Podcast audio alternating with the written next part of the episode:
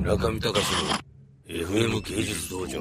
本当にね、ちょっとだね、どうしやてっぱりやっにぱりでもね、あの僕もこの世界であの大道さんとかに牽引してもらって、楽しいのはですね、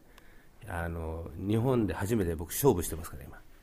今、勝負する人いなかったんですよ、ああそうですか寂しいですよ、勝そう負ですするよねの大道さんも寂しかったでしょ、えーそうです、ね僕ますます寂しいん ですよもう村上さん以外にね、あの理解していただける人いないと思ってるからいやー、まあでも僕より若いやつ出てきますよ、そのうち、え出てきます、そうですかね20代とか、今、10代ぐらいで、えガーッだって僕もある日突然じゃないですか、僕、民芸嫌いだったんですもん。あそうですか大っ嫌いだったの柳とかが大っ嫌いなの理由は、僕魯山人大好きだったんですああ魯山人がね魯山人が大好きなのが寝返ったんですよこっちそうですよ魯山人なんか目じゃな いですよ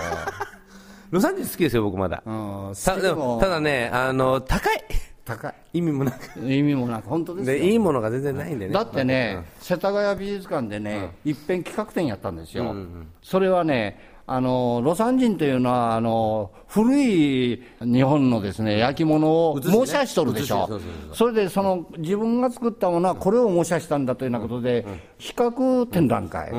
もう全部、そしたらこっち本物がある、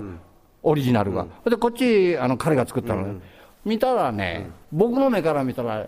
えーこんな恥ずかしい展覧会、よくやったなと思って。中見隆の FM 芸術道場。